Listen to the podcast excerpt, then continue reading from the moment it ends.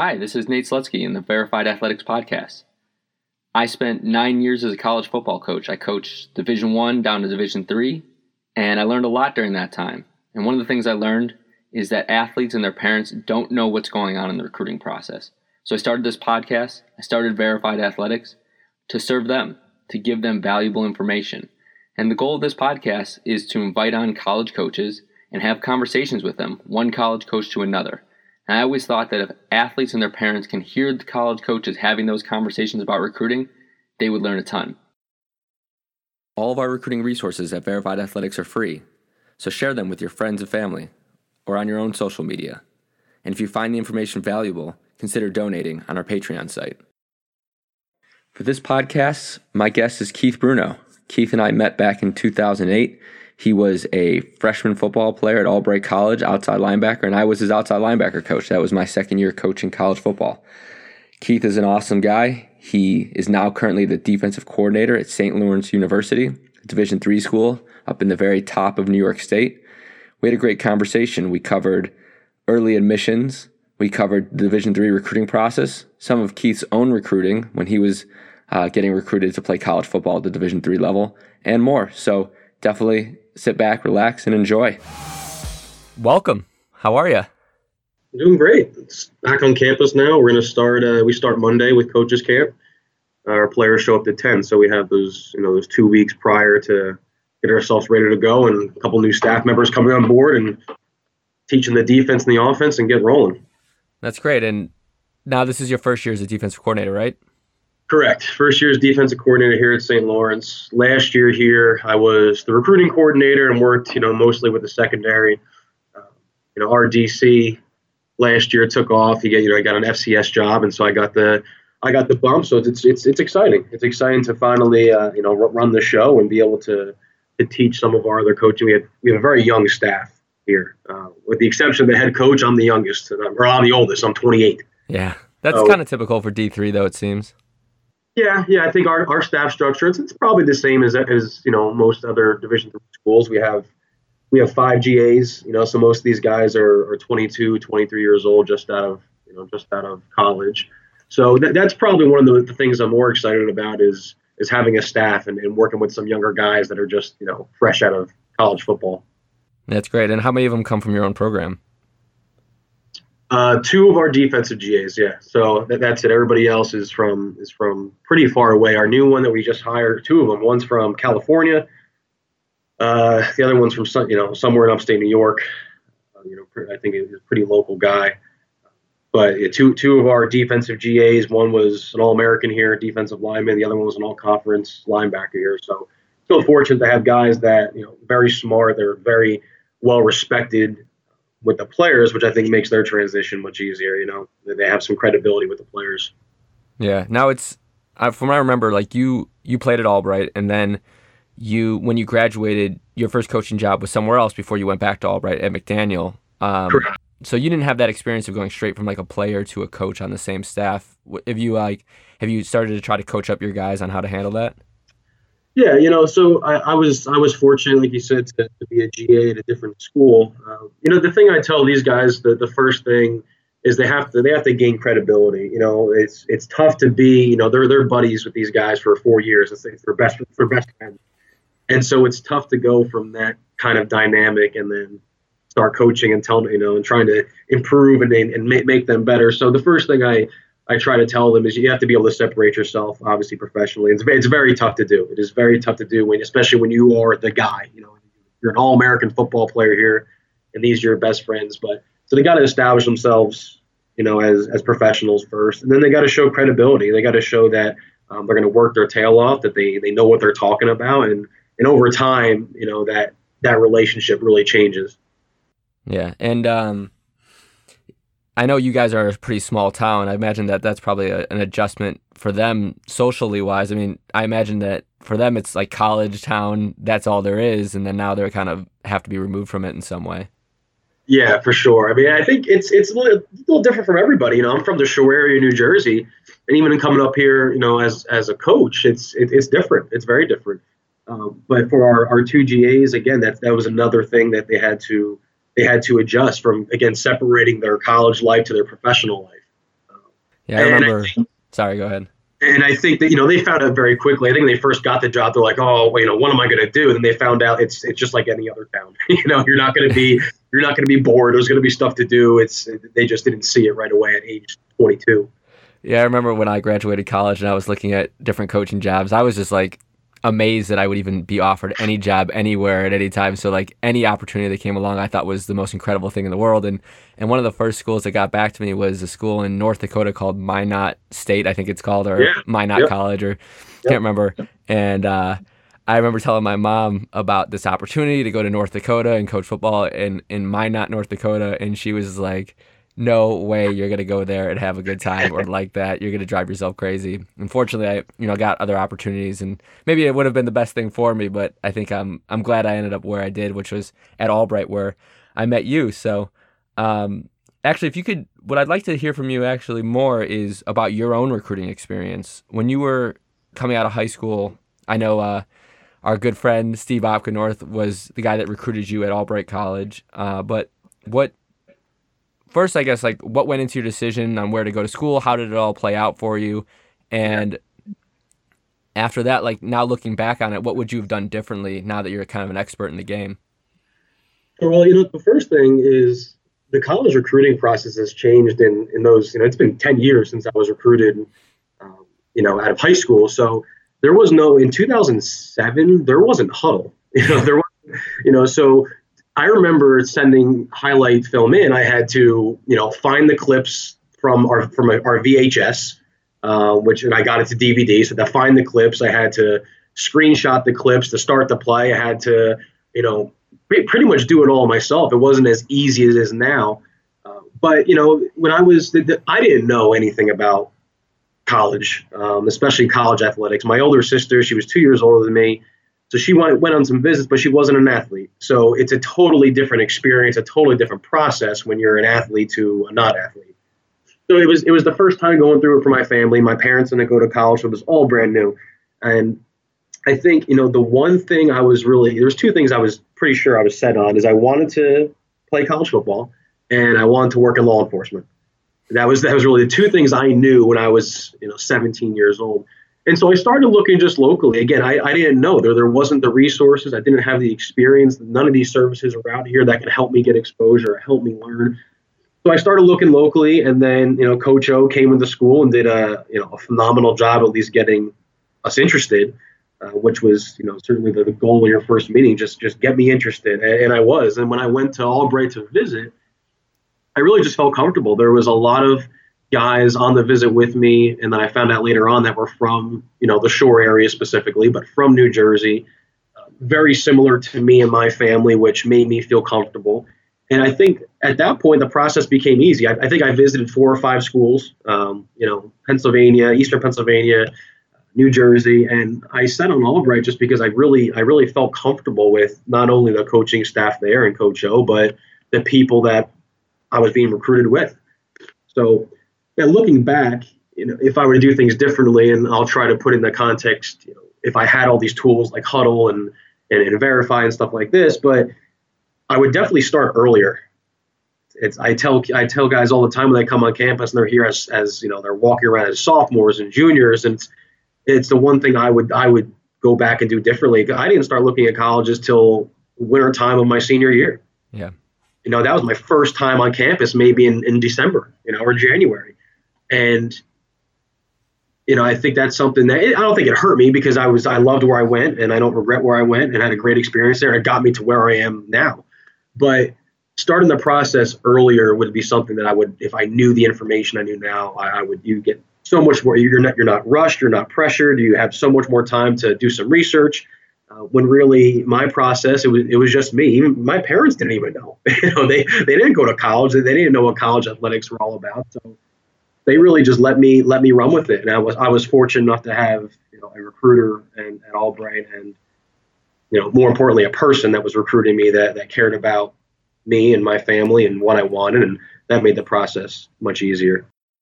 Yeah, and when you say like start earlier, what like specific steps do you think that you would take? Like when would you start? What would you do to start? What are you thinking? Like what would, what do you have in mind? Sure. So, you know, I, I didn't play much when I was a junior in high school.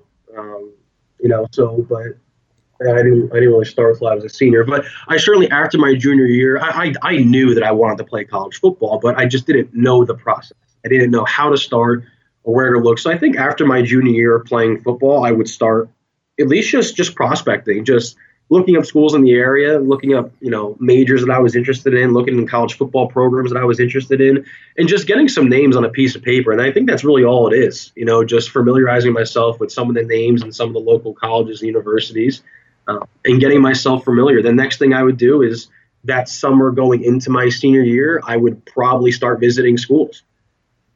You know, because I think especially now and everything's so streamlined, you know, with with the internet and how everybody can communicate, but everything goes so quickly. Once you're in the fall, even as a high school senior, you got high school football, and you got your you got your school, then you're applying for colleges. Everything goes so quickly, and it's very easy to to miss something. It's very easy to not get all the information.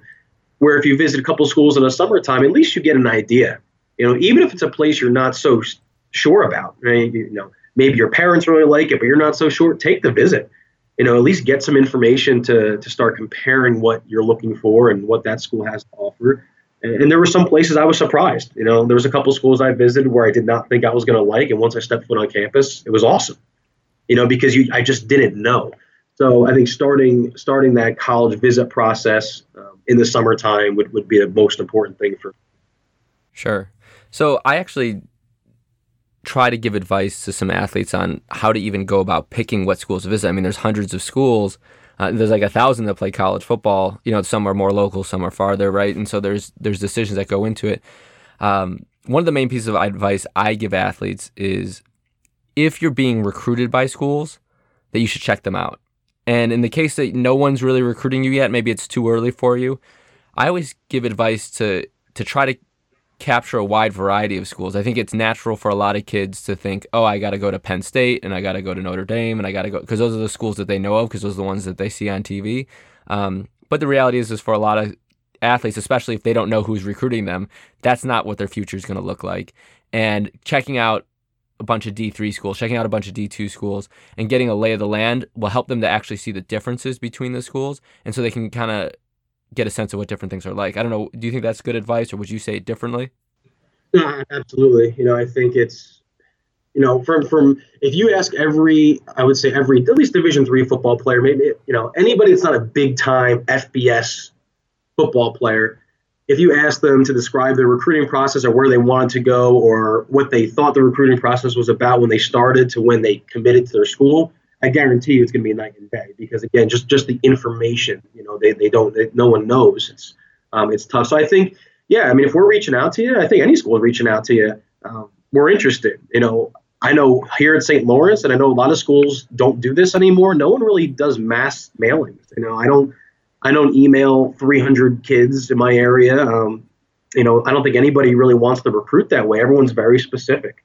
So we're reaching out to you, it's it's because we're interested, you know, and and to to really throw a school to you know throw a school to, to the curb right away, I think it's I think it's silly because you have again you have no information about what the school's about.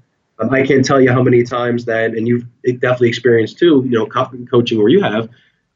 I initially recruit someone. Um, they turn me down. They they want to go here, there, wherever it is, anywhere but where I am.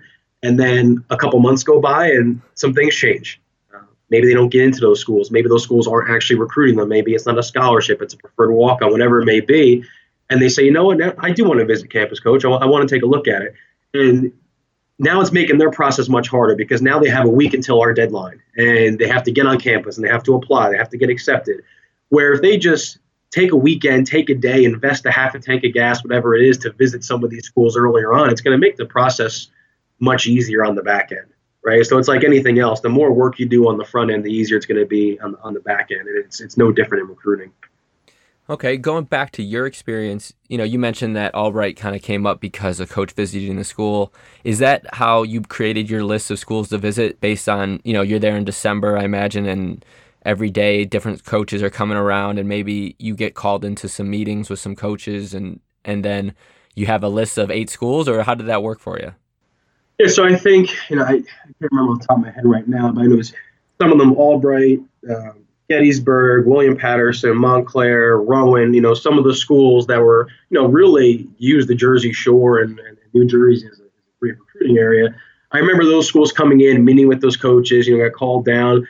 And, and every coach has, has some different, um, you know, some different techniques, but, you know, I, I, learned a little bit about the schools. I got some information. Again, that was that those meetings were the first time I ever did any research or any, you know, looking into a college or university.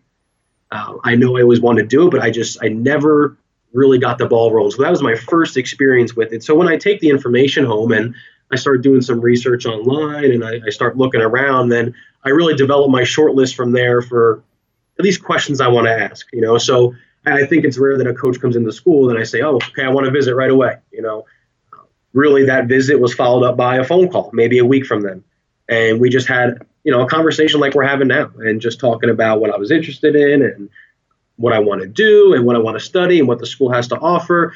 And then maybe after a couple weeks, I said, you know what, I want to, I want to take a look there.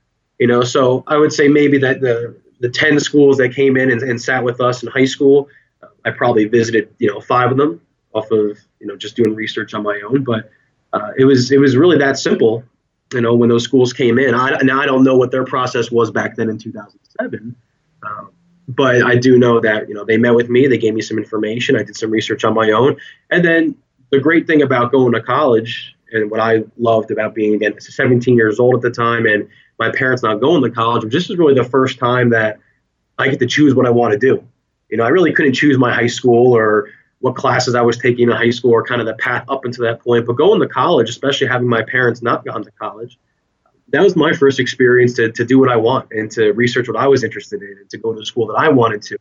And I, I was very fortunate to have parents that, you know, were supportive of that and, and gave me the tools and the resources to do that. Yeah, that's awesome. Um, so you went to Albright and, uh, I've been meaning to ask you because this is something that you, I'm sure you know, that came up in the news last year, uh, with uh, the coach that, that I coached for, you coached for, I, you know, you played for uh, they had that big controversy around standing up for the American, you know, for the national anthem. I was just wondering, is that something that you've had experience with at your guys' school, or is that is that like something that's going on in campuses nationwide, or is that just you know case by case? Some places are, are dealing with you know some yeah, difficulty. I, I think it's I think it's different everywhere you go. Um, you know, I've when I was at that school, uh, we never experienced it because this has been going on for a while. I mean, I, I don't know when the first the first time that happened. You know, what year it was or what season it was. I, I, know it's been going on for a while, and I've been in at least two colleges since then, and and I I haven't seen it come up. I actually this past season here, it's never been an issue or brought up with uh, within our team, within our staff. I've never seen it on opposing teams. Um, so I don't I don't know what what drives it. You know, I don't. It's we play very uh, you know very variety of schools and, and schedules, and again, I'm talking in two years, you know, over 20 schools. I've I've I've never seen it. So I, I don't know what, what the reasoning is or, or you know why why it comes about but i do know that it is different everywhere and, and different schools have different policies and handle it different everywhere and um, that's something else again when you're if that that's important to you and I, think you know any anybody that wants to protest or, or you know stand up for something they believe in those are things that you have to ask in the process it's very important you know you want to you want to go to a school that believes the same things you believe in well if that's something that's important to you and you ask that question and they disagree with you, then maybe that's not the school for you. You know, so it comes to whatever whatever the, the case may be. It doesn't have to be as far as taking a knee during the national anthem. It could be about you know how they how they deal with uh, you know tutoring on, on campus or extra help on campus, whatever it is. But you have to find something that you believe, and you have to ask those questions. because I think that's, I think that's good advice. I think um, when you're going through the recruiting process, it's important to ask the tougher questions where you, you might be able to divide out schools into ones that are going to be better for you or worse from you. You know, if you like sometimes like getting to the principles of which coaches operate and who you can agree with and who you can, I guess, get along with, you know, for four years because it's going to be your family and you're going to, you're going to basically do everything, you know, day and night with this group of people and, you know, making sure that, that you guys can, can do that in a great way. So asking those tough questions, but doing it in a way that maybe doesn't seem so confrontational and just really seems like information gathering. I think could be good advice for athletes as they're going through the process, sure. just in general.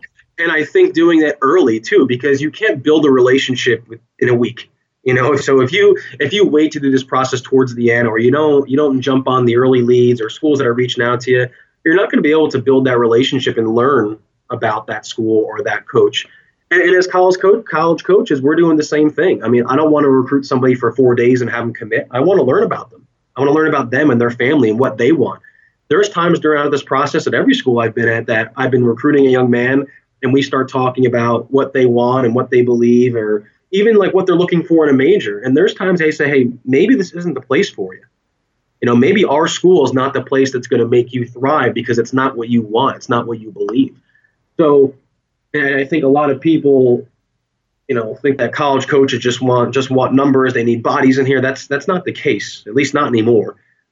we're looking for the right fit as college coaches just as much as the student athlete is, and that's why sometimes we're asking those tough questions too about what you believe in. How do you feel about this? How do you work in this environment? Because we want to see, okay, is this person going to be a good fit for our school, our population, our our team?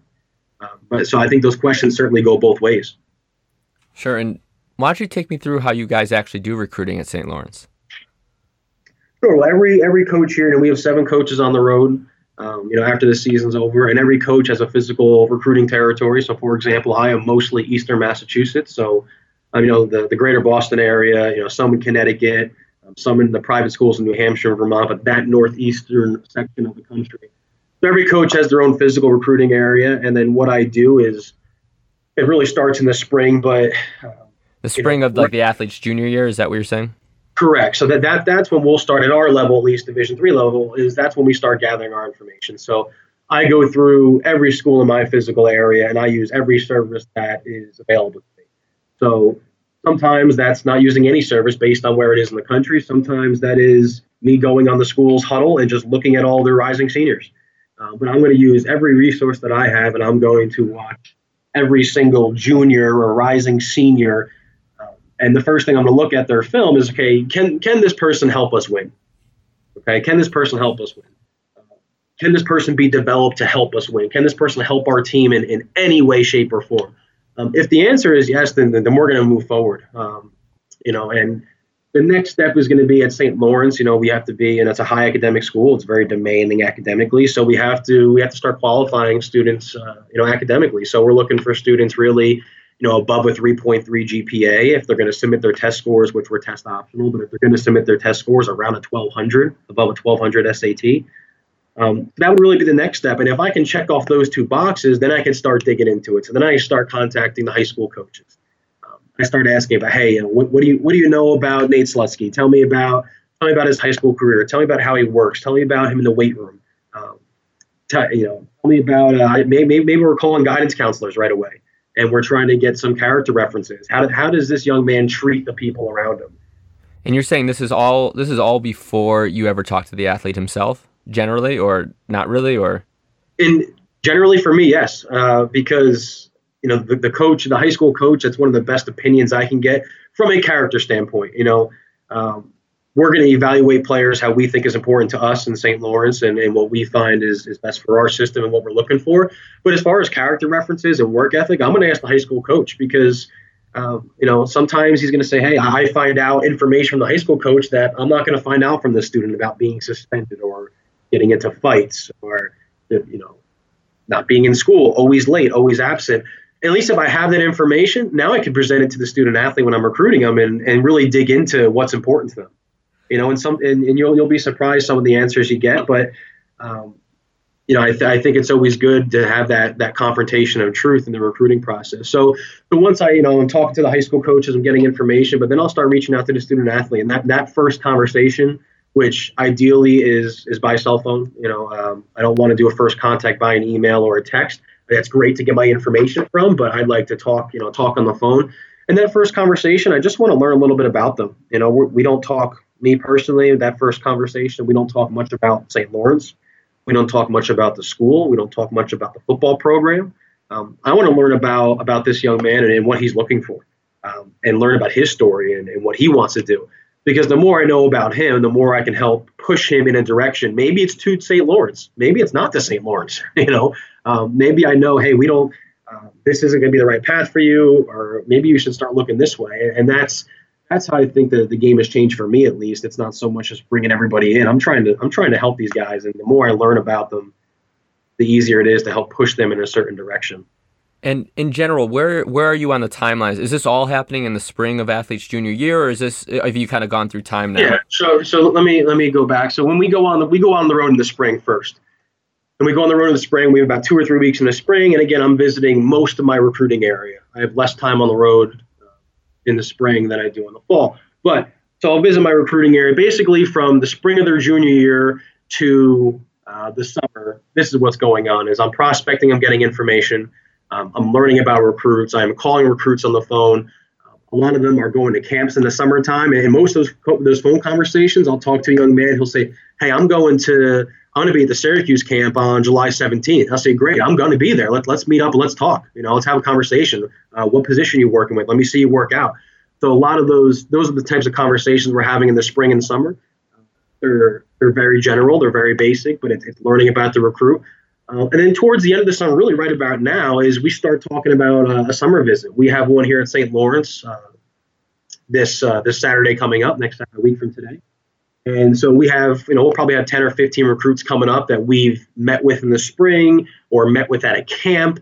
Um, I mean, there's some guys I didn't meet with in school just because I couldn't get there based on the, the timeline this spring. But I met at a camp. We had a conversation, um, got their information, and then they're going to come up here a week from today, you know, and, and have their first visit. So from the spring to the summer, it's it's prospecting, it's getting information, it's learning about the recruits, it's maybe setting up a summer visit. I know it's tough because football starts and, they, and families are going on vacations. I get it. Um, but that, that's what's going on up until the summer. Now, from the summer, meaning August when football starts until when our season ends, typically November, December, those, uh, us being where we are in St. Lawrence here, you know, we'll visit some kids locally. Um, we'll go to some high school games locally. Some other colleges and universities will have a, a, a larger range where they can get to from where, you know, where they're located. But we'll visit some schools locally on Friday nights, Saturdays to watch some games if we can. But again, from August until our season ends, we're spending some time on the phone. We're learning. We're getting guys to apply if they want to go early decision. If they're looking to go regular decision, we want to talk about those details, which are different everywhere you go.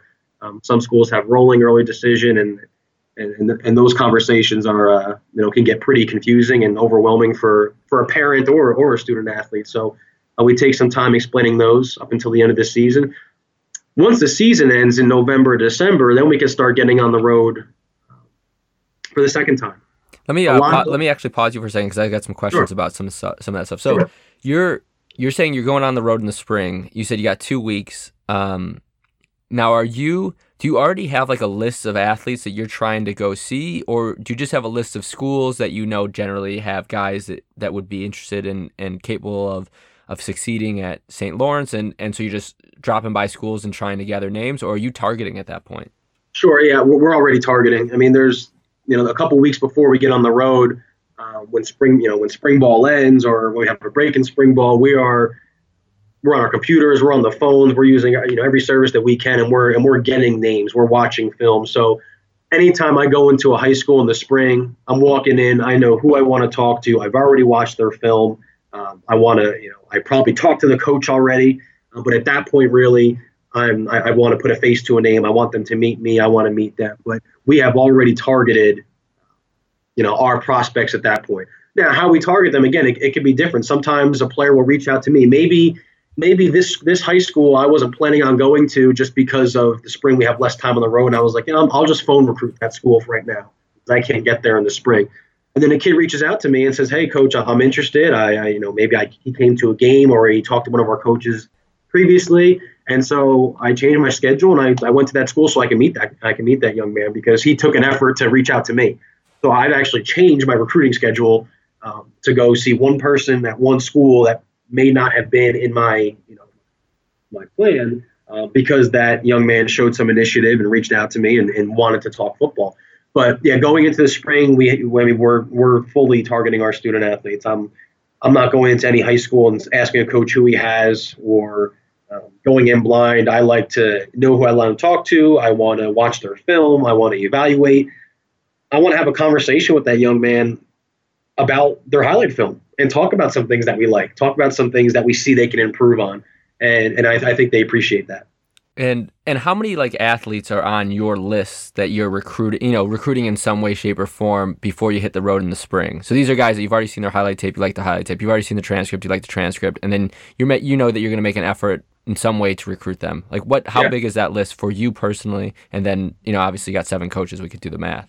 Sure. So I think I think for me personally in the spring, I'm going on the road with probably around 150 150 guys that I like um, maybe a little bit more. And, it's going to vary obviously every year, um, and then what recruiting area you're in and how many schools you can get to. But I'm going to say you know right around 150 names going into the spring, and and that number it, it gets you know it dwindles down very quickly when you meet someone that doesn't have the grades or maybe they don't want to play college football, so that that number you know goes down very fast. But besides, so when we get when we get off the road in the spring, you know we're going to have you know just under a thousand names that we are interested in.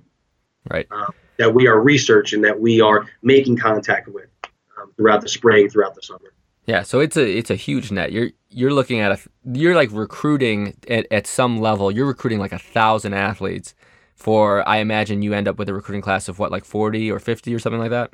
Sure. So you know, and, and the thing you you know you said you know you could kind of cast a net, but and the thing is that thousand that's specific. you know. Yeah, no, yeah, you're right. You're right. Those those are guys that those are guys that we're targeting, um, that we are interested in, and there's going to be guys that maybe somehow fell through the cracks. Maybe uh, maybe their Hudl was was turned off. Maybe he didn't he didn't put a highlight film on there, and that's where I rely on some other services or some other coaches or some other contacts to say, hey, you should take a look at this guy. His film's on YouTube, not on Hudl. Oh, okay, perfect.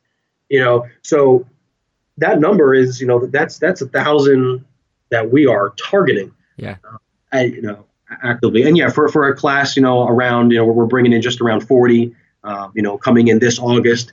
Last year we brought in, you know, 51 or 52. And I think Division three schools that that number is, is pretty, you know, pretty close everywhere you go.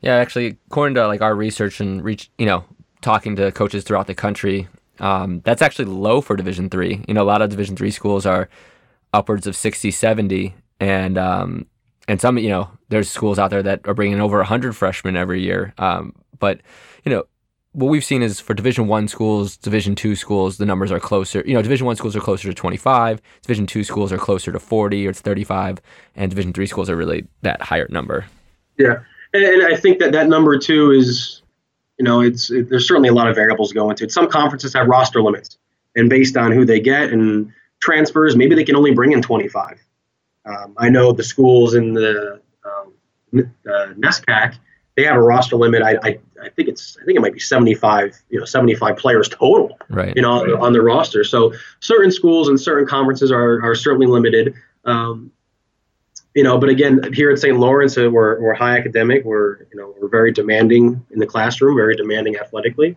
Um, so we're, we're going to be very specific and, and we're find the right guys. And I think you know every coach will agree, but I know this is the way here. I rather have 30 of the right guys than 70 of just whoever, you know, just whoever wants to come. Sure. And I'm hearing what you're saying with um with the timeline and that you have like a list of a thousand guys and those are the guys that you're recruiting. Uh, I imagine that there are a handful of guys that end up at St. Lawrence that didn't start on that list of a thousand. And I think of your case, I mean, you didn't. You said you didn't start your your junior year. I imagine that you wouldn't have passed whatever the St. Lawrence test is, but you know, you still ended up being a really great Division three football player. And so my question is, is like, what would an athlete do that's doesn't have junior film? Maybe they got hurt. Maybe they just weren't a starter. Um, that still wants to play college football like you did. Yeah. Well, I think I think they they still go about everything the same way, and they they just tell us that. You know, uh, because I was me. I was one of those guys. I didn't have any junior film to send in.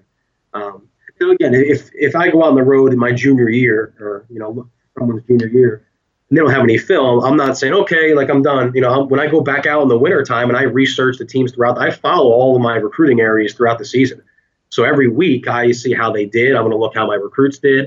Um, I'm going to look who's updating their film, and, and you're going to find some guys that are added to that list. Maybe someone that came into, you know, that came into a role maybe somebody had a stud FBS player in front of them for three years, you know, at, at a quarterback position, and they just they, they weren't competing with them, and then they come in their senior year and they're great football players. So um, I, I, wouldn't I wouldn't be too concerned about that at all. I mean, there's I don't think anybody is just writing anybody off that doesn't have junior film or um, they come onto them late because there is.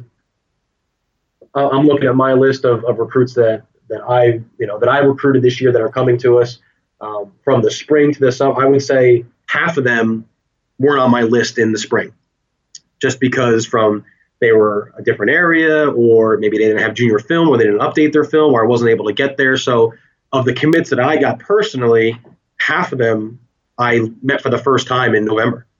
Right, and I think that's important for guys to understand is that the coaches are building these lists, but they don't ever stop adding to the list. They, you know, if the guy's good enough, they're going to keep on. They're going to keep on looking for that that guy that's going to fill out the class, and and a lot of times those late ads can be your best players.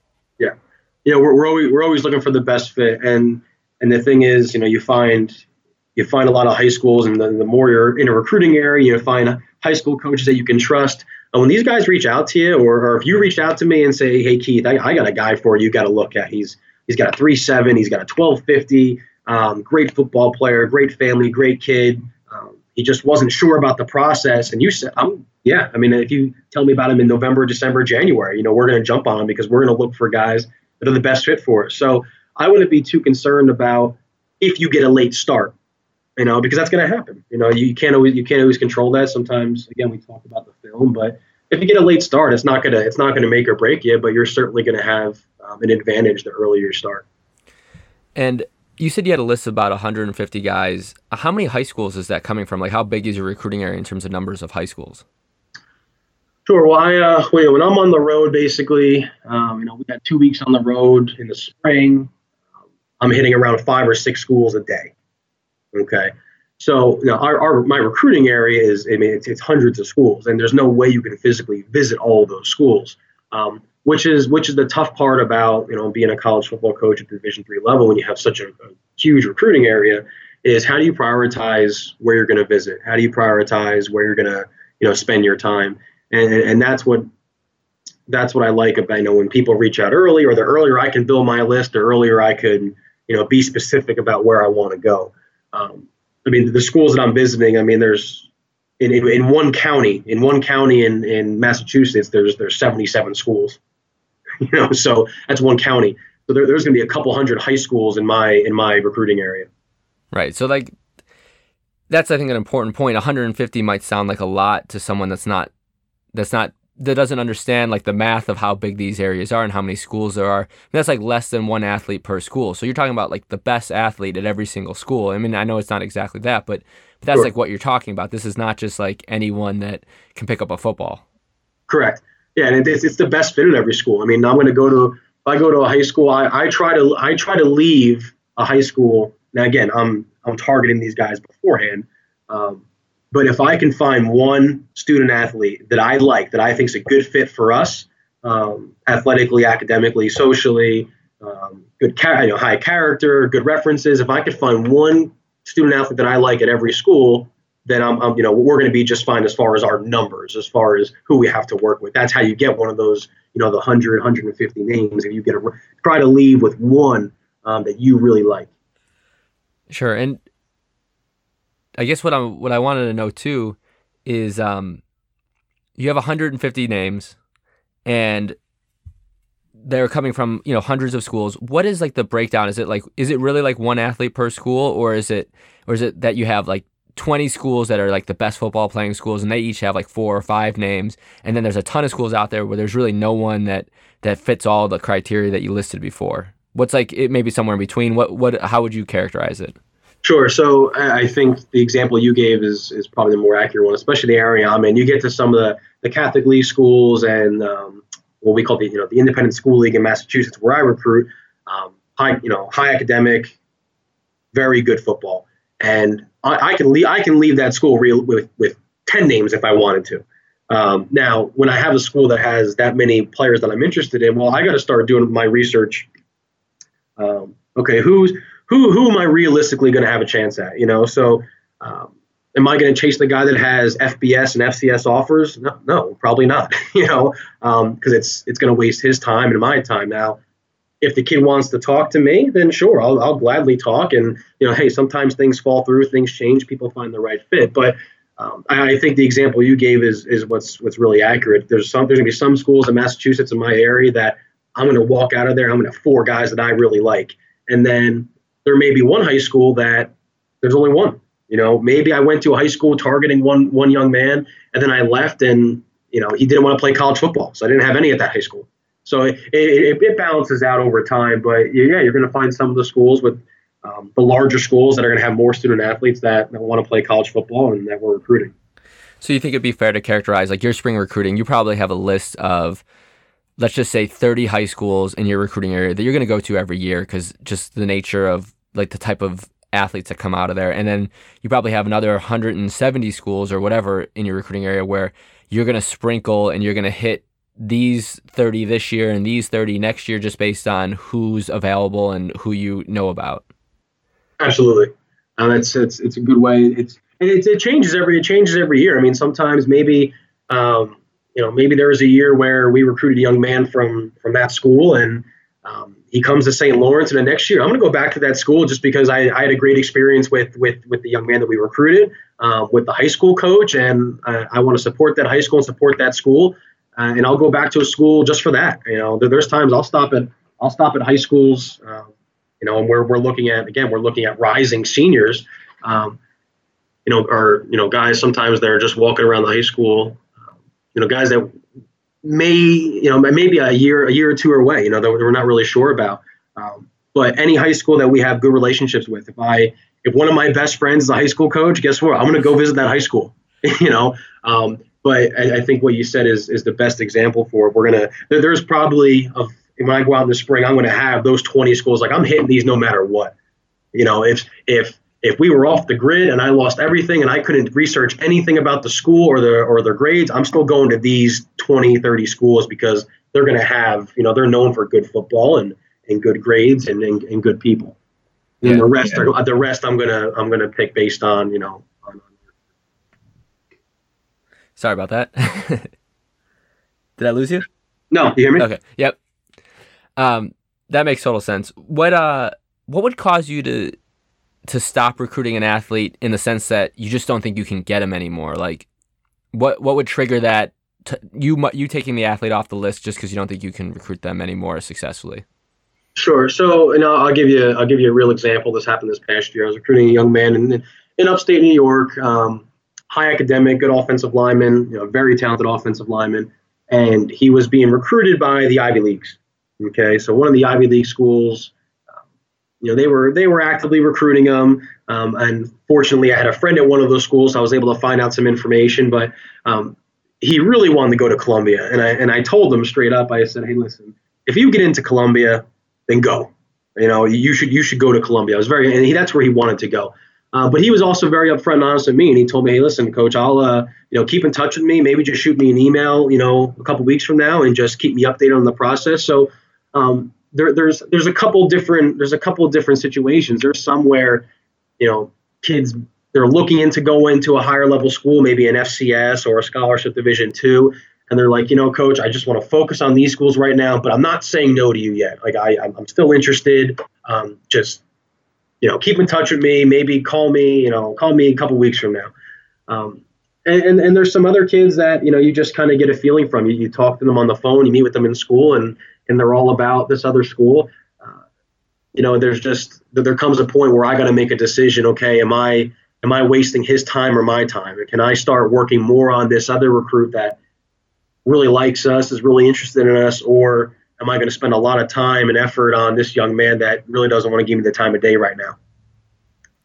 Yeah, and, like, and, and, sometimes sometimes it works. Sometimes hey, he goes to higher school. Sometimes he he falls to Division three and goes somewhere else. You know, and it's it, it, it's tough, and I don't think there's any there's any rhyme or reason to it. I don't think there's any way to figure it out. It's just one of those things that is the more you do it. I think I'm getting better at it now, being you know my seventh year in college, but um, just how, how, to read people. And and here's the thing too. It, it's it's ask, sometimes I'll I'll straight up ask them, hey, do, you want me to keep recruiting you or not? Because sometimes you can't always read people, and and they don't want to tell you no. You know, they don't want they don't want to turn me down. Um, but they just don't know how to say it. So sometimes when you you know you ask the question and um, they'll say, "Hey, coach, listen, I'm I'm just uh, I, I want to go to this level, or I have an FCS look, and I really want to see that through." And then, you know, every conversation is going to end. Hey, listen, I appreciate it. Um, good luck. If I can help, let me know. And if something falls through, you have my contact info. Yeah, that's fair. Is there like a limit to how many times you'll try to reach out to an athlete and not get a response before you just write them off and it's you, they're just off your list at that point? Well, I think it, one it depends on. Uh, well, the answer is yes, and and but I think it depends on how much information I have. You know, if I just have his cell phone, um, and maybe it's going to voicemail, maybe his he's not answering text. I listen. I, I know there, there's always issues with cell phones and, and communication, but if someone doesn't answer their cell phone, I'm not going to just write them off and say, you know what, forget it. Um, I'm going to once I lose contact with the student athlete or I can't get in contact with the student athlete, I'm going to reach out to the coach. So I'm going to talk to the high school coach, make sure he knows, hey, we're interested here. Um, I've reached, I've tried to reach out to Nate. He hasn't been answering me. I don't know if something's wrong. And listen, sometimes there's an issue. Sometimes uh, there's something going on at home. Sometimes there's an issue with their phone, and uh, you you you learn about that. Other times the coach is like, you know what, I'll, I'll ask and I'll get back to you. And the coach is like, hey, he's he's not interested. He's wants to look elsewhere. So uh, I'm never just going to reach out to a kid by email, text, and cell phone, and then if he doesn't answer, I'm going to say forget him. I'm gonna I'm gonna reach out to his coach. Um, I'm going to try to reach out on social media. I'm going to try to reach out to his home phone number um, because I get there's you know in today's day and age there's there's things going on. There, there's problems, there's issues, and there's a it's easy to get lost. You know, and, and especially in the recruiting process, there's so many schools out there, and um, for a 17 year old to get overwhelmed, uh, it's it's you know it's tough. So I'll, I'll certainly use all my resources, and uh, if I call him and text him and email and use his Twitter and his high school coach and at home, and I get nothing, then at that point I'm just deleting his name and, and moving forward. I gotcha. And so you're you make it through the spring. You have your list of names. You you have contacts with guys throughout the summer. Um, how does it play out from there? Like when are when are athletes committing? How does the list shake out? How are you adding more names to your list? You know, play me through the rest of the recruiting process. Yeah. So you know, a couple things for us is you know throughout the fall is we're going to invite guys up if they're in the area because you know most of our guys are, are traveling in good ways. Um, throughout the fall, we'd like to get guys up for a you know for a game day visit. I think that's very important for anybody um, that wants to play college football is to get on campus for a game um, see the game day atmosphere, see the players in action, and that's something we haven't talked about yet. But I think Division Three gets a, a negative you know stigma to it about the the, the talent level or, or, the quality of football, and I have yet to have somebody come to uh, one of our games and you know and not be floored with the people that are running out there, you know, that are running around the football field. So I think getting to getting on campus for a for a game is very important at whatever level um, you want to play, you know, college football so we'll try to get guys up here, um, you know, for for those games. But we will continue that contact. We'll continue the phone contacts, the emails, and, and uh, you know, game day visits up until our season's over. Now, every school is going to be different, but then once we get to a certain point in the fall, we're going to start talking about applications. You know, you're going to get the feeling, or um, a young man's going to say, "Hey, coach, you know, I want to apply. How do I apply?" Well, every school is different. You know, here at St. Lawrence, you know, we have, you know, we have early decision. Um, so we accept early decision applications, you know, from November 1st to February 1st. So we have, you know, people may call it rolling, you know, rolling early decision, but we have, you know, those months span there where they can they can apply early decision.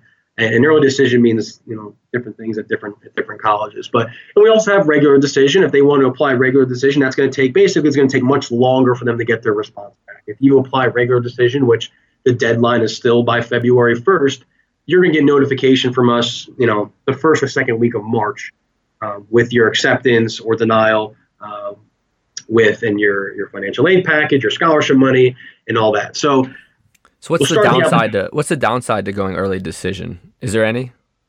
Well, early decision, it's it's uh, binding on paper. Um, you know, so basically, here's what happens: if someone if someone visits a couple of schools and they come to St. Lawrence and they visit here and they say, "Hey, coach, this is where I want to be," right? So if you find a school that it's where you want to be, then apply early decision because what that's going to do, it's going to get your acceptance back earlier. You know, it's going to be on. You know, once you apply, it's going to be a couple weeks and you'll get it back, and you're going to get your scholarship money and everything back, done, signed, sealed, delivered, FAFSA, everything. Um, so that, that's the advantage to going early decision. Um, you know, the disadvantage is again there's there's some ethical binding uh, rules that go with it um, that some schools honor and some schools don't. Um, clearly, you know, if you go early decision and the school tells you it's binding, if you don't go there, they're not going to take money out of your account. They can't, you know, they can't force you to go to any school that you don't want to. But um, there are, you know, there are ethical reasons behind the behind the early decision binding agreement. And again, some schools honor and some schools don't. It's just it's just up to them.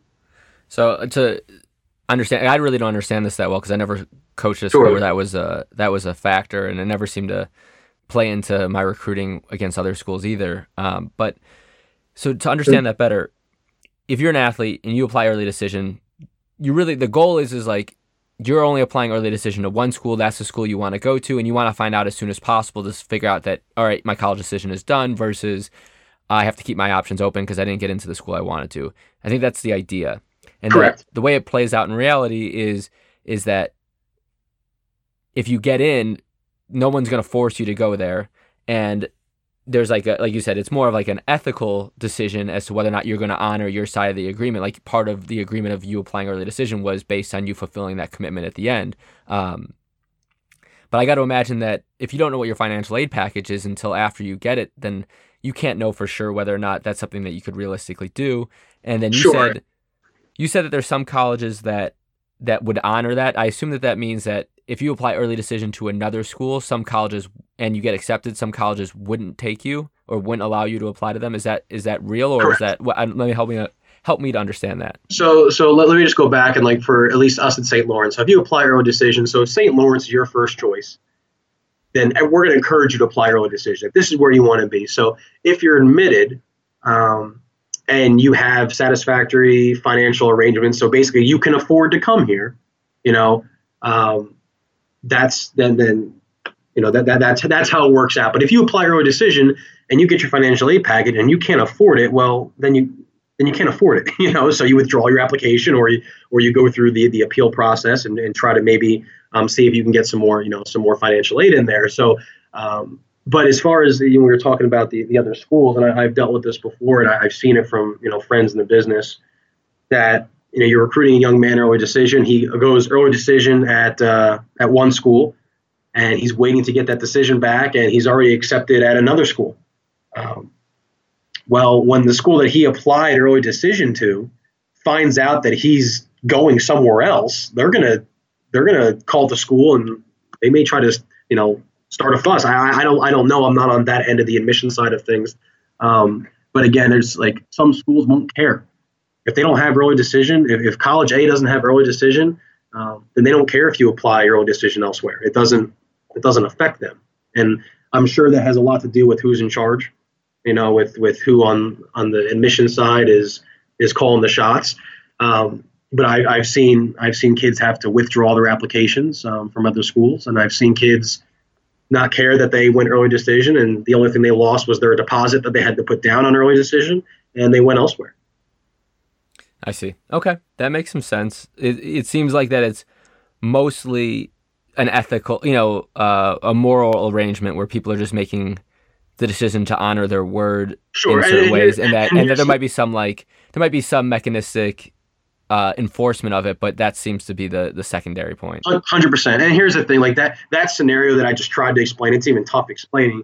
Uh, that doesn't happen every day. You know, that's not something that you go through. The, the people that apply early decision are, are are those that say, "Hey, that school is where I want to be, and I want to get all my inf- I want to get my acceptance back as soon as I can. I want to get my financial aid back as soon as I can, so I can say, okay, this is where I want to go. I'm done.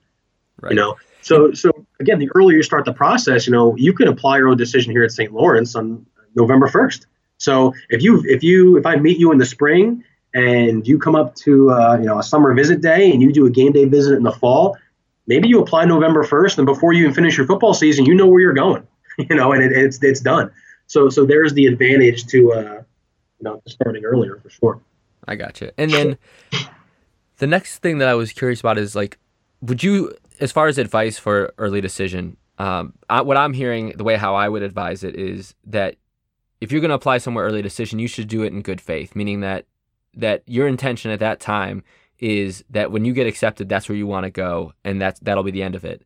And if you get cold feet later on, or if you like have financial hardships that make it impossible to make it realistic, and you have to then open up other options, as long as you're being honest about it throughout the way, then like it seems like that that's fair game, or would you describe it differently? Uh, no, 100%. And, and and the biggest piece of advice I would say is is and because a lot of people, I mean, don't don't a lot of student athletes and their families don't know this information. I mean, you you've coached at a higher level, but you know you were asking questions about it, right? So it's it's a confusing it's a confusing process. So the best piece of advice is one what you said, and two, you know, be upfront and honest with your recruiting coach and ask them questions about it. And you know they're going to direct you the right way. You know they're going to tell you, hey, you should maybe uh, you know you should apply early decision, maybe you should apply regular decision. Um, you know they're going to direct you to what is what is best fit for you, and, and they're not going to put you, especially here at St. Lawrence. I'm not going to put you in a bad spot, you know. Um, but to, to to have the information and certainly, like you said, being upfront and honest about it, and and asking questions to the college coaches is going to help. And tell me from your experience, like I would think that there would be a small, like a very small percentage of high school athletes that would be willing in November of their senior year, so three months before signing day, to say, This is the D3 school I know I want to go to, and that's it. Most athletes, I feel like, are still at that point holding on to the opportunity for scholarship offers, whether D2, Division One, um, and want to keep their options open before committing to a Division three school that early. But maybe I have the wrong impression, and maybe you're maybe I'm right in it. But there is a small fraction of athletes that want that. Help help explain that to me. Yeah, and I mean you're you're you're right I mean, with your assumption on it. If I look at our incoming class of around around 40 student athletes, um, we had two decide this is where they wanted to be before Christmas time. You know, so uh, most of our guys were making their decisions in February, in March. Um, that's when they were making their decisions. So guys, you know, it, it's it's rare, especially at this level. I don't think, you know, I mean, I look at my experience. I would, I had no idea where I wanted to go, you know, until I was a senior. Um, but from here at St. Lawrence, at least, again, you know, we we had two guys that figured out before Christmas time, hey, this is where I want to be. I got in. I went early decision. I got accepted. I got the money. I like I liked financially what um, what I have to pay. Um, yeah, let's do it. This is where I want to be. And the reason why those guys were able to do that and uh, were able to make that decision is because they started the process early. Again, they were up here in the summer. They were up here for a game. Um, they were up here for a, a, visit day, you know, in December before Christmas time, where they ultimately committed, you know, a week after that. Uh, so they they did everything just you know three months ahead of everybody else, and that's why they're able to make that decision. So I, I don't think there's anything right or wrong. I don't think there's any, uh, you know, certainly the the earlier you you start making your list as a student athlete for where you want to look, um, the sooner you can narrow it down, the sooner you can make a decision. That makes sense. And so take me back. All right, we were we were getting off the road in the spring. You had a list. You had gone onto the the road with 150 names on your list, um, and now you're getting into the summer, the season. Once the season starts, how many people are on that list? How are you interacting with them, like during the course of the season or the summer? What what should like a normal like say recruit someone that's at the level that would be recruited by a school like St. Lawrence? What should they be expecting? What is what would be typical? Sure. Well, I think I don't think that number as far as the athletes that I'm recruiting drops off from you know spring to you know spring to fall or spring to beginning of the season. Um, just because again they you know they don't know, and, and, at that point I've only had they haven't been on campus yet. I've only had a couple conversations with them. Um, but throughout the season, what they could be expecting from me is is every week I'm going to try to reach out to um, to my recruits, okay, um, or every week, every two weeks, maybe I'm going to try to reach out to my recruits, and maybe it's not always a phone call, know, maybe it's a text message before their game or after their game, um, just to check in because and, and you've coached at you know Division three and Division one levels, you know the time and, in game planning and game weeks and um, there, there's, there's not a lot of time. There's not enough hours in a day to get everything done that you want to get done. So um, they can expect they can expect a text message every couple weeks. They can expect a couple emails. Um, they may get email updates from us uh, based on you know this is what happened in our game last week. Uh, this is who we're preparing for next week. They may get updates around the school. Um, the other thing they should expect is most likely when I met them in school, I put their name in our database for admission, so they should start getting emails and um, maybe some actual physical mailings from the university about about the school, about the academic programs, financial aid application process. Um, me personally, I don't I don't like uh, bombarding everybody with phone calls and text every week as they're you know October, November, getting ready for their finals, their first semester of high school, and also preparing, you know, and going through high school football. Um, I don't I don't want to be another another burden on them. So. Uh, but here at St. Lawrence, again, they can expect a, a, text message, they can expect a phone call, they can expect an email, um, just something really to update them on us and, and to hear how they're doing, hear how their season's going, uh, hear how they're doing, and really just maintain the communication up until they want to plan a visit after their season's over. And everywhere I've ever been, even if I have a list of, say, 100 names at this point, it's not 100 names that are all equal, right? For me, it's always been they're tiered in some way, ranked in some way, um, and that tiering or ranking would determine the the way in which I would recruit them during that time. Um, and so I'm curious. Number one, is that is that how you would operate? And if so, like, could you explain that a little bit more? Sure. So you know, and every college, every university is going to have a different you know athletic ranking system.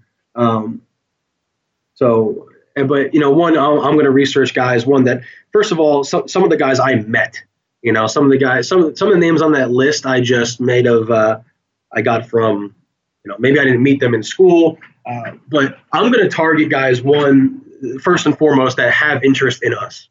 Okay, so if you are making an effort to contact me and you have interest in us um, here at St. Lawrence or whatever school you know that I'm recruiting at, is those are the guys I want to reach out to first. Those are the guys that want to be here. Um, I want to make some progress with those guys. So that would be number one. Um, you know, as far as you know, is, is the rest of the you know how the rest of the tiering system works. I, I think it, it, it, always varies. There's a lot of variables. Maybe it's somebody that's looking for uh, you know that's has a scholarship offer. Maybe he's got a Division two scholarship offer, an FCS scholarship offer.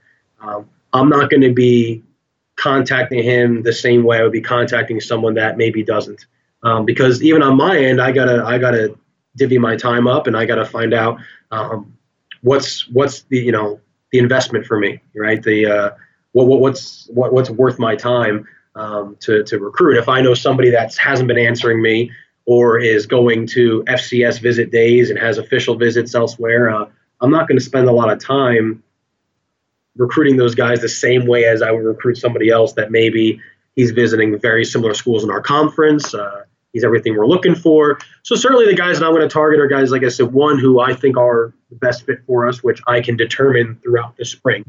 Right. So I'll highlight guys that I really liked. Right. Even a conversation with I really like this guy. Uh, had a great conversation with him. He's our type of guy. I'm gonna I'm gonna focus on those guys. Um, and then again, the ones that reach out to me. Uh, I don't care where you were, you know, where you were ranked or where I felt about you. Um, as far as an athletic standpoint, if you're reaching out to me, uh, I'm I'm gonna I'm gonna spend some time on you as well. And is like how they rank athletically, like in terms of how much you think they can make a difference athletically for your team, is that a factor at all in in how you would how often you would say text or call or anything during the course of the season or into the winter?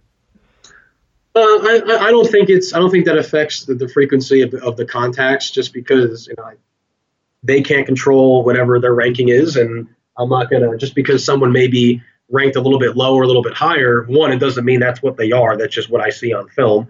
Um, so I, I, think that you know the ranking system is just really for us to get organized. Really, it's for us. So when we have things on paper, when we have guys visiting, we can have an idea of where guys stand. But as far as the frequency of contact, it, it's not gonna it's not gonna change anything for me. Um, again, I'm looking for guys with the best fit. Just because someone athletically maybe ranked a little lower, he may be a better fit than the guy that's ranked higher than him. You know, it's just that's just an athletic ranking.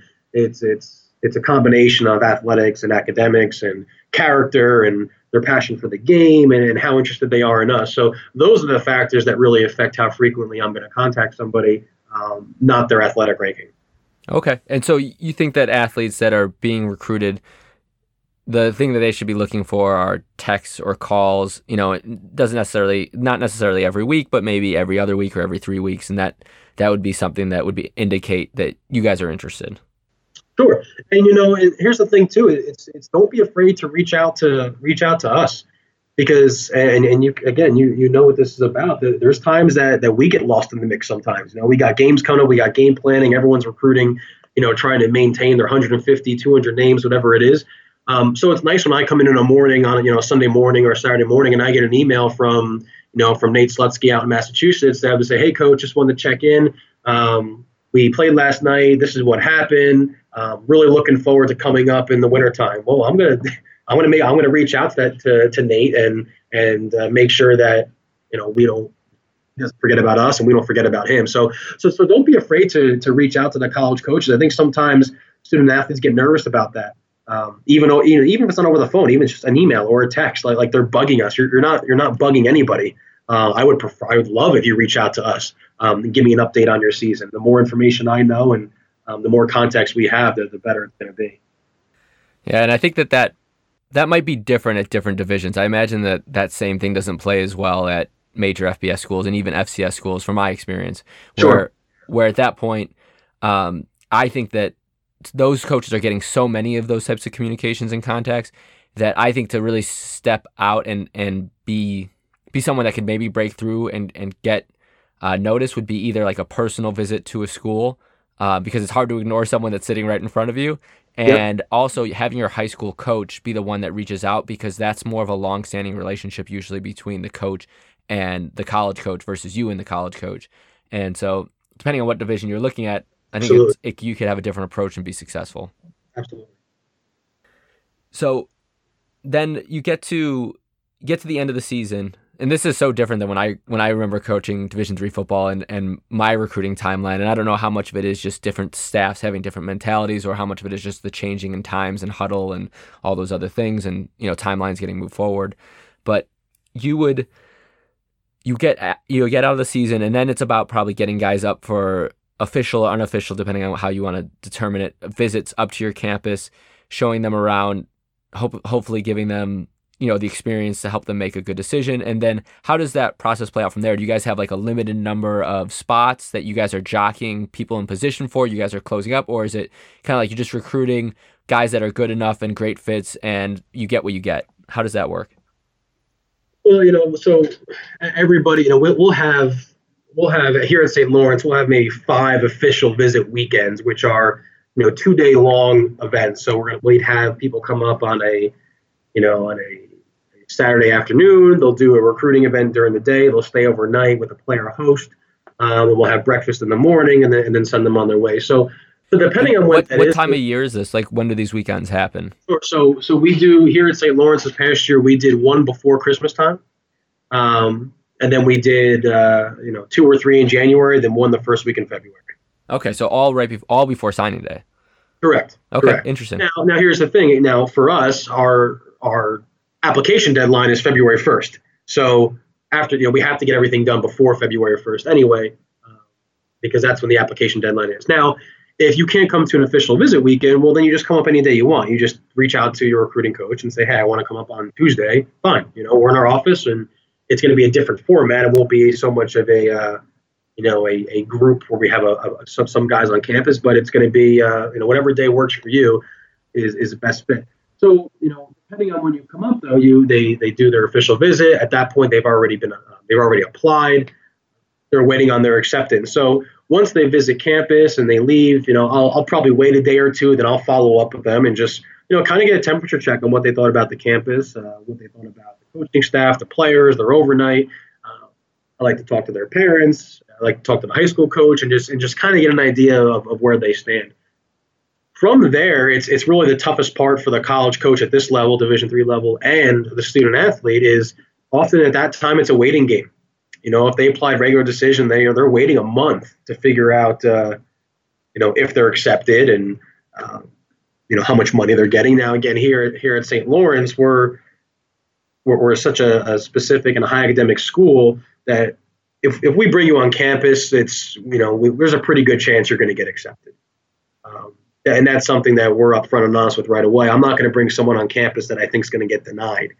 Um, and if they if if I think so, then I'm going to tell them right away, like, hey, we, we should probably wait to see what your acceptance is, or um, you know, just just to give you an idea, this is what I think is, you know, this may happen, or, or I'm not sure about the outcome of this application, just where you are GPA and test score wise. Um, but that's always a tough part after the visit because it, it, it's a lot of waiting and then that's the stressful part. You see the stress from the student athletes, you see the stress from their parents uh, because they're just waiting for their financial aid package, they're waiting for acceptance, and um, there's really not a lot for them to do once they make their visits. Now, what we do to kind of help that is if they enjoyed their first visit, we like to invite them back up for a second visit. Maybe they're coming up for um, an ice hockey game. Okay, ice hockey is very big up here at St. Lawrence. We have a Division One ice hockey team, so maybe we get them up to an ice hockey game or a basketball game Um, maybe we go out and we see them in their home. Maybe we go out again and see them in their high school a second time. Um, something to to keep showing our interest because I know it gets it gets tough that time of year.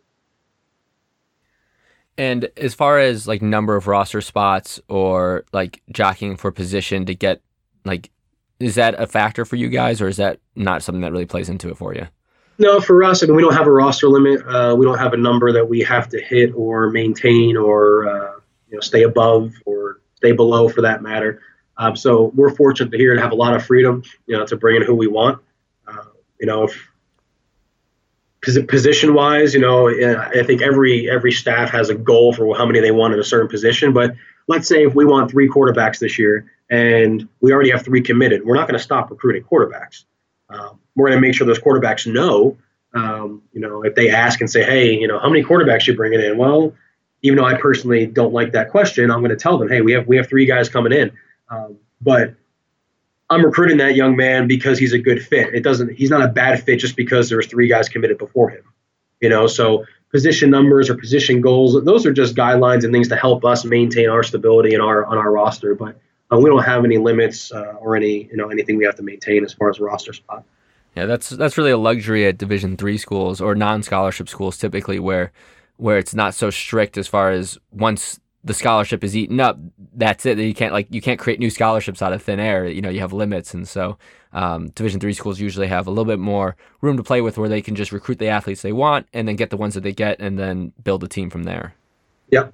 So that's pretty great. Um, my only like really my last question is like, tell me about St. Lawrence. You know, I don't know much about it. I know I know where it's at. I know it's in upstate New York. Yeah. Uh, but what's what's what do you like about it? What's cool about it? What what are your athletes like about it? Sure. So you know the thing that when I interviewed here at St. Lawrence, you know, a year ago, almost almost to the day, um, you know, I, I didn't know much about the school. Again, now I think I got a letter from St. Lawrence in, in, in 2008. Actually, I think my, my mom found it when I took the job here.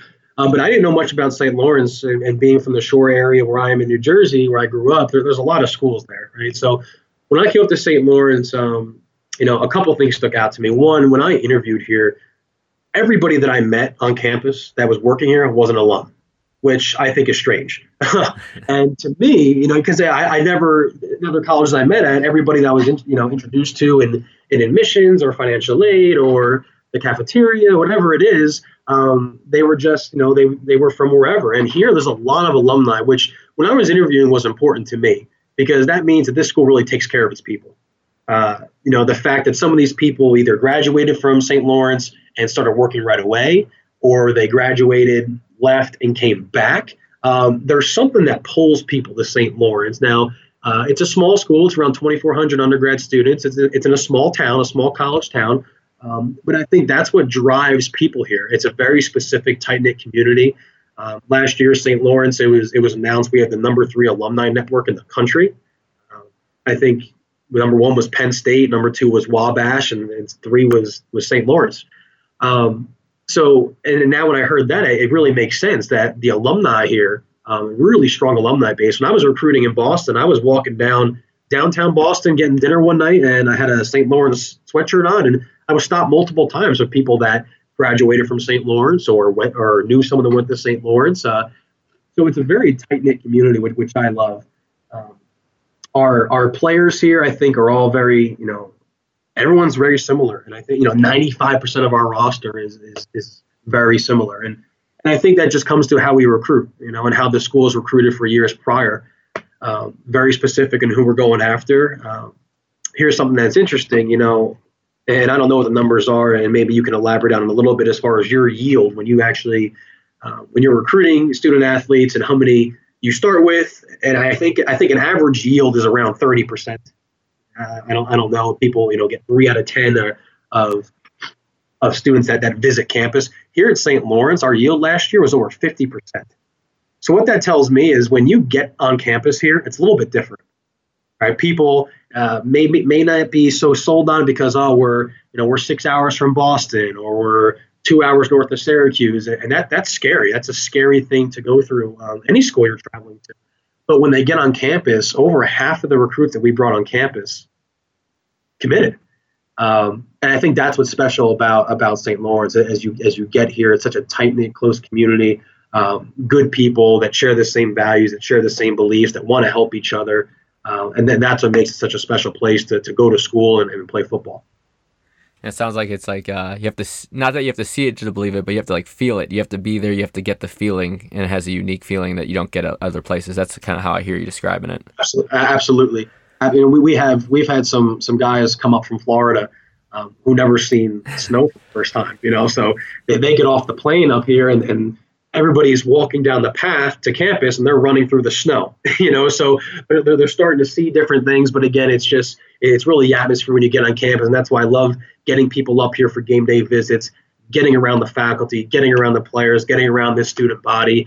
Um, when you have a tight you know such a, a small school like st lawrence um, with the people that you know it's they, they graduated from here they live here they work here um, you know, they, they, they live, eat, and sleep St. Lawrence, and, and that's what really makes it special. That's great. Well, it's your first year as a DC. What what should we expect to see from St. Lawrence defense this year? well, you know, I think uh, you know, I, I, hope our guys are, are excited to play. I think uh, you're going to see guys that are running around excited to play football. Um, guys that have a sense of urgency, and you're going to see enough such such from defense, but from from the St. Lawrence team in general. Um, you know, we were we were we struggled last year. You know, we were two and eight, so I think you're going to see a team that's that's hungry, a team that wants to compete, a team that wants to battle. Um, they come here August 10th, so I'm, I'm really excited to get rolling. And uh, are you going to try to stay similar to what you guys had done last year defensively, or are you going to bring with you th- things that you learned elsewhere? Maybe what you know, anything, or what? What's your philosophy? What What's changing? What's staying the same? Sure. Well, you know, I think anytime, you know, every year you're always going to evaluate different things, right? So whether there's a staff change or not, at the end of the season, you're going to evaluate your personnel. Okay, so who do we have? What can we do? What can we do well? Um, evaluate, you know, what direction we're going as a team. You know, what do we want to what do we want to be known for? Uh, evaluate who we're going to play. What teams are we going to see? What schemes are we going to see? Let, let's try to, you know. So I think every year things change. You know, they have to. I mean, how, how much has the game changed from 2007 when you were 2008 when you were coaching at Albright till now? Just offensively. I mean, yeah, there was no zone read, so it changed a night, lot. It's night and day, right? So, so every year you're you're going through these you're going through these changes, whether it's staff change or not. Um, you know, fortunately, you know, defensively here, you know, Scott Vallone, who who you knew, who was the DC here, um, who is now the the D line coach at Fordham, he did a great job in his two years here as a DC of of creating an identity um, and creating a work a work ethic with this team. And so I don't think we're we're changing much. I think we're just picking up where we left off. So the game's always changing. The defense and offense are always evolving. Um, but I think we're just we're just picking up right where we left off. We're changing things maybe based on our personnel and uh, no different than any other year. That's exciting. I'm looking forward to watching you guys play and uh, and seeing how you do and watching throughout the rest of your career. So we're excited for you. I'm excited for you. Um, thanks a lot for taking the time to do this call. I appreciate it. Thanks for having me. All right, see you, Keith. See it. Thanks for listening. I thought Keith was awesome and fountain of information. We're going to invite on more college coaches and try to help more athletes and their families understand the recruiting process. We also have a beginner's guide to college football recruiting on our website at verifiedathletics.com. All of our recruiting resources at Verified Athletics are free, so share them with your friends and family. Post them on social media, and if you find them valuable, consider donating to our Patreon page. Thanks again.